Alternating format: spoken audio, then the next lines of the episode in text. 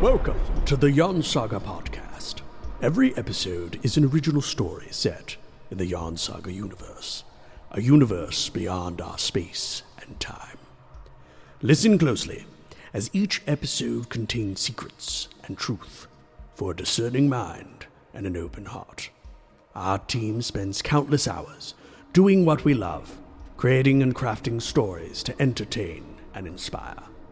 Please consider supporting us on our Ko-fi page, as every penny helps us continue creating for you, our listeners. Check out our website to find out more at yarnsagapodcast.com. We would love to hear what you think of our stories and characters. Send us a message on our website or post a comment on our social posts. And now, without further delay, the Yarn Saga podcast.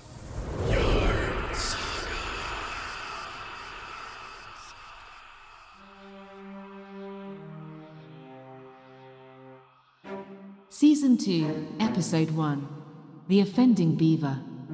Written by Liana Thompson.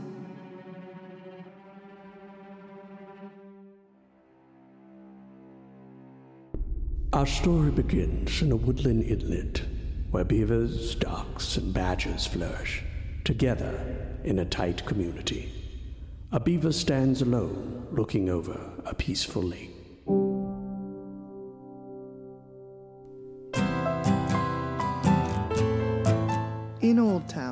Town, Kvetchia Beaver stood on the bank of Palmer's Lake where she, her husband Milksop, and three children lived. Taking inventory of the lodge where she lived with her family, she decided the types of changes and additions to make for her expanding family. They needed an extra tunnel leading to the willow tree, not far from the lodge, easy access to their favorite food source. She salivated thinking of the tender leaves which they could enjoy before winter hit. After they consumed the leaves, the tasty bark would satisfy the lean, long winters. As she surveyed her property, a gaggle of geese flew down, skirting the water. Their loud cackling distracted Kvetchia. Pride filled her heart seeing their admiring glances. She knew her home provided a wonderful community center for animals to share in their bounty. She and Milksop worked for years on their lodge and adjacent dam for the deep water which they needed. She waved as they passed by. Another commotion from the dense forest this time. Bruce Badger crashed through the trees and brambles, running toward her as if his tail caught fire. He spoke, gasping for breath, bursting with the news. The council met by day in Northwoods Caverns. Uh, you haven't changed anything, have you? What are you talking about? She demanded, claws on her hips. The council, they voted on building codes for the next year. What are you talking about? They, they have decided that changes are necessary. Oh, I'm out of shape. Due, due to the fact that we have successfully rid ourselves of predators. That is ridiculous. We still have predators. They are having a public forum this evening at 10. Be there so you can hear what changes are being made. Oh, as citizens of this illustrious town, don't we have a say? Oh, I know how passionate you are. Whew. That's why I've come to tell you about the meeting this evening. Oh, yes, I am. You know I am. That evening, Kvetchia and Bruce Badger made their way to the meeting underneath the great spruce near the caverns in the forest. The woodland animals arrived in force. The gaggle she had seen earlier stood honking and arguing amongst themselves. Their presence caused Kvetchia to realize the seriousness of this meeting. They only flew south in the evening, so this special gathering weighed on them as well. Oliver Otter began the meeting. No, I don't like her. very Oh, much. Oh, great. over there smells thought Kvetchia, despairing. What Oliver didn't like her in the least. So the board convened with Cassandra Fox, Midnight, the bobcat, Simon Coyote, and Alfred, the great horned owl. Bruce turned to Kvetchia. Oh boy, no friends here. He murmured in her ear. All of us should be a friend. So ungrateful for all I've done for him and his family. Attention! We have arranged this public meeting to disclose some important and new legislative codes which may affect some of you. Kvetchia stood and asked, Wait, what's happening, Mimi? I mean, Miss Muskrat. Unfortunately, um, Simon growled. Hmm, we have lost Miss Muskrat. Oh, Hence no. the reason for this meeting. Did he just lick his lips? Bruce asked, incredulous. Oliver continues. Because of the unfortunate circumstances of Miss Muskrat's untimely demise, the Council has devised plans and codes for future construction and expansions of properties. Miss Muskrat died as a result of a sinkhole opening up near her dam. Dam building in recent years has increased exponentially. This increase has seriously compromised the integrity of the lake foundations. Instituting new codes which provide for the safety of the inhabitants of our community should raise no objections. Our community need not fear any natural predators in this area. They have been successfully removed. Kvetchia looked at the members of the council. All beaver predators were well represented. She didn't know if she should make such an obvious observation. She felt sad to find out about Muskrat's passing in such a cold way, and wondered where the sinkhole was that killed her. Beavers, ever vigilant, brought no news of a sinkhole, and she never saw any disturbance in the water. Alfred spoke next. With much deliberation, we have decided that no lodge can be bigger than three feet. No more than three beavers in a lodge. One entry, exit shared. And since the predator issue has been resolved, there's no need to make tunnels from willows or any other trees to your lodges. No more than two trees can be cut down per colony, as we would The beaver could no longer hold her peace. Hold on now. There is not one beaver sitting on the council. How can you possibly make rules for us when you don't know our needs? Every colony supports at least six beavers, and we house a number of animals that are not beavers. Kvetchia looked around the council chamber, hands on hips. Her eyes fell on her friend. For example, Bruce here. He lives in our lodge. Madam, Interjected Simon. these rules have been duly voted on and upheld. This is an information meeting, not a decision making body. You should have come to the council meeting yesterday morning when we convened to draw up these new regulations and voice your concerns. Uh, begging your pardon, sir. Bruce interrupted. Uh, beavers are nocturnal, and the meeting was held at 7.30 in the morning. The fox looked condescending at the gaggle of geese in the corner, trying to be quiet with much difficulty. The geese are diurnal, and they have thought this meeting important enough to show up in the evening. Still, you made decisions for me and my colony without our input. You may bring this up, Kvetchia, at the next council meeting after hibernation. Cassandra Fox stated with finality. Oh, you want us to travel in broad daylight, to make ourselves a smorgasbord for predators and put us in untenable living arrangements, which will decrease our numbers and make us vulnerable. what if the benefits of our dams provide for fish, fowl, and even you, Mr. Otter? Where is the blue heron? He'll speak on our behalf. As I said, this is an informational meeting. We are not engaging in one of your debates, Miss Beaver. Go tend to your brood, figure out how you'll adjust your living arrangements without being fined. and confine yourself to tearing down only two trees a season instead of ravaging our forests with those large incisors of yours. Ah, There is no reason to be rude, Mr. Coyote. We are not carnivores and know how to control our tempers. This meeting is adjourned. Mr. Otter slammed the gavel with unnecessary force. The council will arrange another meeting for diurnal creatures to listen to our new regulations without interruption and accusation.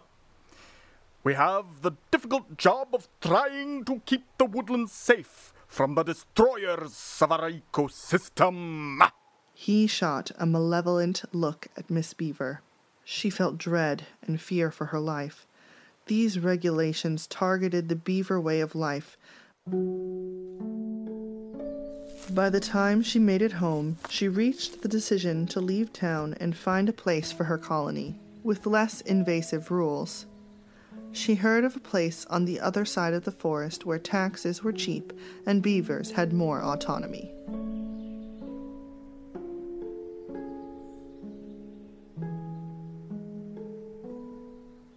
When she and Badger returned to the lodge, they, with dramatic flair, elucidated to Milksop and her eldest son Ezra the outlandish regulations that the council desired to impose on the beavers.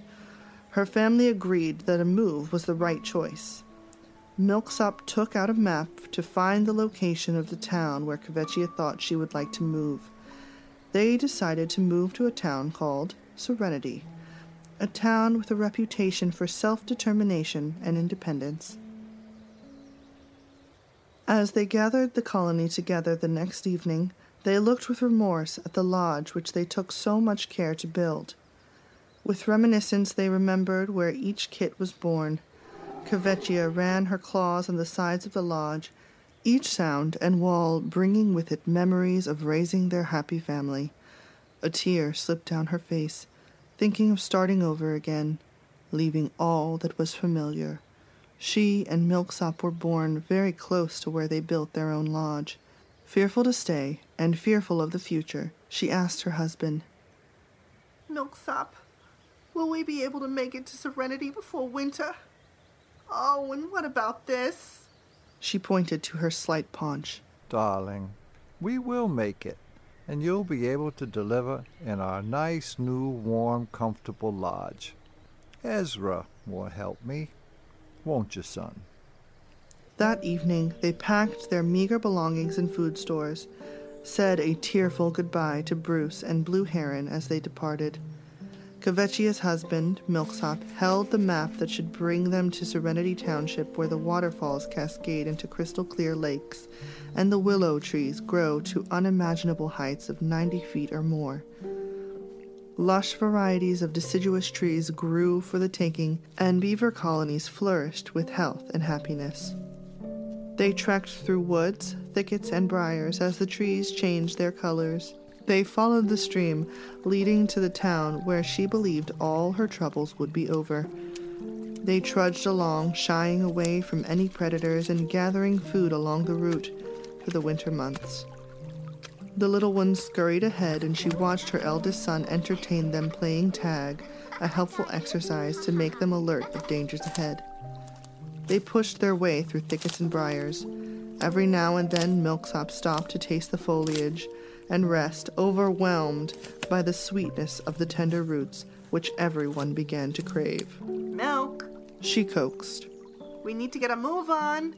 Winter's not long off, and we've a lot to do before it comes. Her pregnant belly moved as if concurring with the urgent need to continue their trip. The chill in the air promised the end of fall and a hard winter season ahead. Kvetchia felt an urge to build their lodge for the winter months. Maybe an existing colony would take them in until their lodge was finished. Arriving in the town of Serenity, she sat under a pine, pulling off some of its nettles to feed her young. Milksop and her eldest stood at the bank of the river surveying possible building sites. The current lodges dotting the entire river seemed plain and unimaginative in the massive waterway. Have something to say about that. She thought emphatically. Kvetchia sent Milksop to obtain a permit from the town elders while she and Ezra gathered materials to build their lodge. An hour later, Milksop returned grinning. We don't need a permit. What? The council elders want to meet us to let us know their expectations, but require no special paperwork. We can get started once we meet with them, and they welcome us. Oh, well, let's go. Gathering her brood, they quickly made their way to the council elders. Milksop snatched a handful of leaves from a nearby tree at the placid river bank where they rested from their long journey. Under a large willow tree in a clearing a half a mile away from the river, the council convened to meet the newcomers. On the board sat a mink who introduced herself as Mallory, Oscar Otter, Trudeau Muskrat, and the council president Bellamy, a handsome blue heron. We want to welcome you to the town of Serenity. We hope you will make this a permanent residence for you and your family. Bellamy smiled, pushing an information packet toward them. Very nice to make your acquaintance. Kvetchia smiled and took the pamphlet. She perused it and noticed that much of what was written was fluid, much like a gentle critter agreement. How ridiculously trusting these critters were. Our rules are simple. We require that those moving into the area respect their neighbors and understand the spacing between lodges. All our laws are written in that pamphlet and are given to newcomers. We have evening and morning council meetings to handle disputes or anything that affects our area. And we meet quarterly unless there are special circumstances. Minky smiled. Like when we have new arrivals. The council members ascended with smiles of welcome. We're happy you're here, Oscar the otter said. and if there's anything we can do to help, let us know. Milksop thanked the council wholeheartedly, but his wife, after reading the pamphlet, shook her head with disapproval and said with disdain, These rules seem awful idealistic. How are they enforced? The council members' smiles faded with Miss Beaver's abruptness. We've had no problems. Our citizens are respectful and understand that these are rules for the health and benefit of the entire community. Kvetchia rolled her eyes at their quixotic ideals. They're, uh, She started. Milksop interrupted her. Darling, we need to start building our lodge. Winter, you know. He said, turning her away from the council with an apologetic smile. ugh, milk. Milksop kept his wife distracted from the tirade regarding the community's introduction by talking about the type of lodge he would build. By the time they returned to the spot, most of the evening was gone, but they managed to find a spot close to the shore near the willow by the water and where the ferns grew high. An alder tree rose majestically near the willow. The pile that she and her son had made before they met the council rose as Ezra and his father cut down a tree for the lodge. The site was not as deep as they wanted, but a dam built nearby would solve that issue. The sound of construction alerted neighbors to the newcomers. Neighbors poured in from the surrounding area with welcome. Their welcome was met with suspicion by Kvetchia, and her abruptness made her appear rude to her neighbors. Milksop, aware of his neighbor's reaction to his wife's behavior, tried to smooth ruffled feelings. Darling, He said softly, the roof partially completed. you can't talk to these people like this.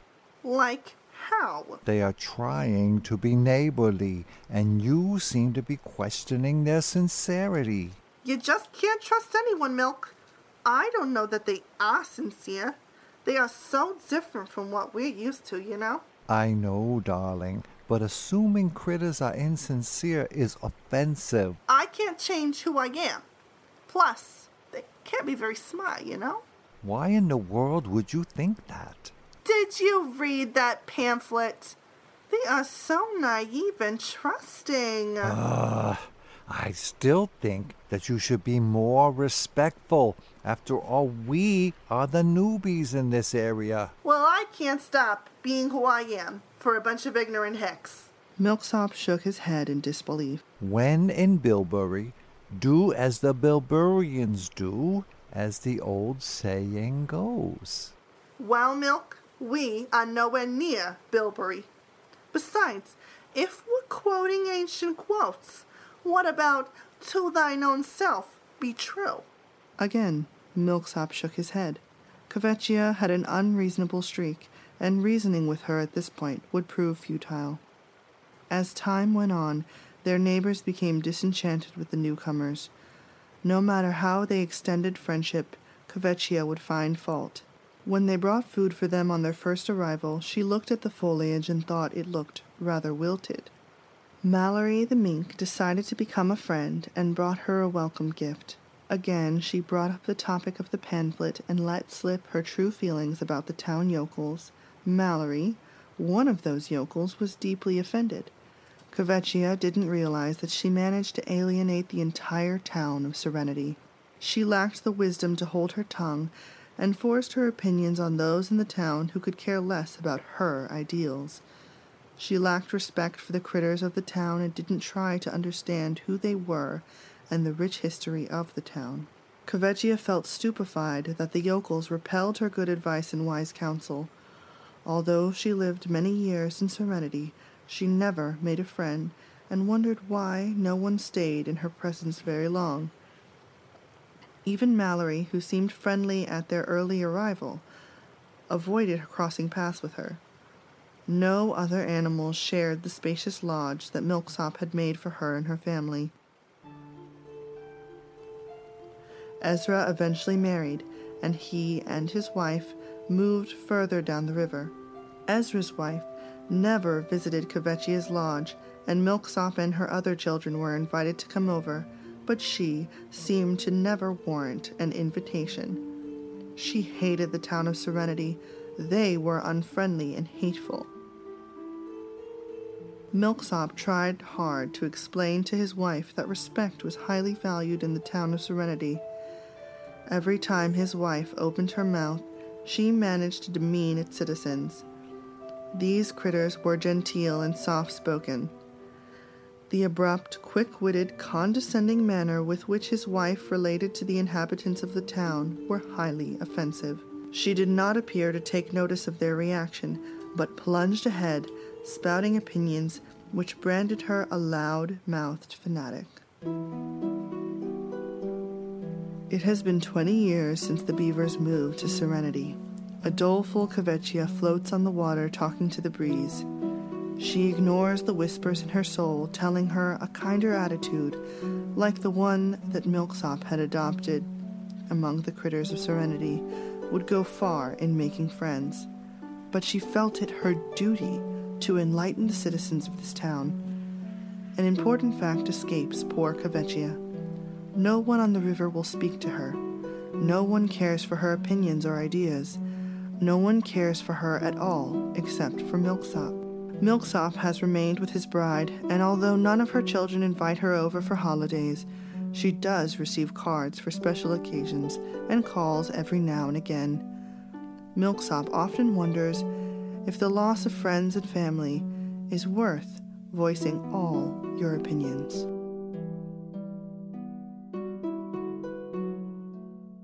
We hope you have enjoyed today's episode, The Offending Beaver.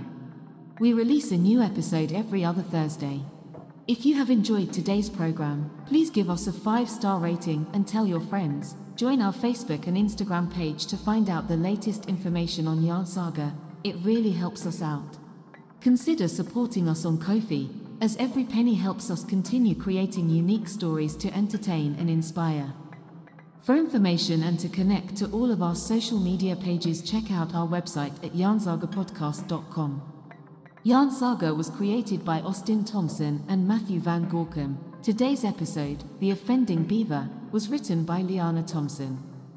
Executive producer and sound designer Austin Thompson, editor Samantha Thompson, admin Madeline Heindel, artists Matthew Van Gorkum, Madeline Heindel, Voiceover talents by Samantha Thompson, Austin Thompson, David Thompson, and Matthew Van Gorkum. Yarn Saga is a Cross Stitch Productions program and all rights reserved by Cross Stitch Productions. The offending beaver is not to be played in part or whole without the express permission of Cross Stitch Productions. I tell you, thank you for coming. This is magical.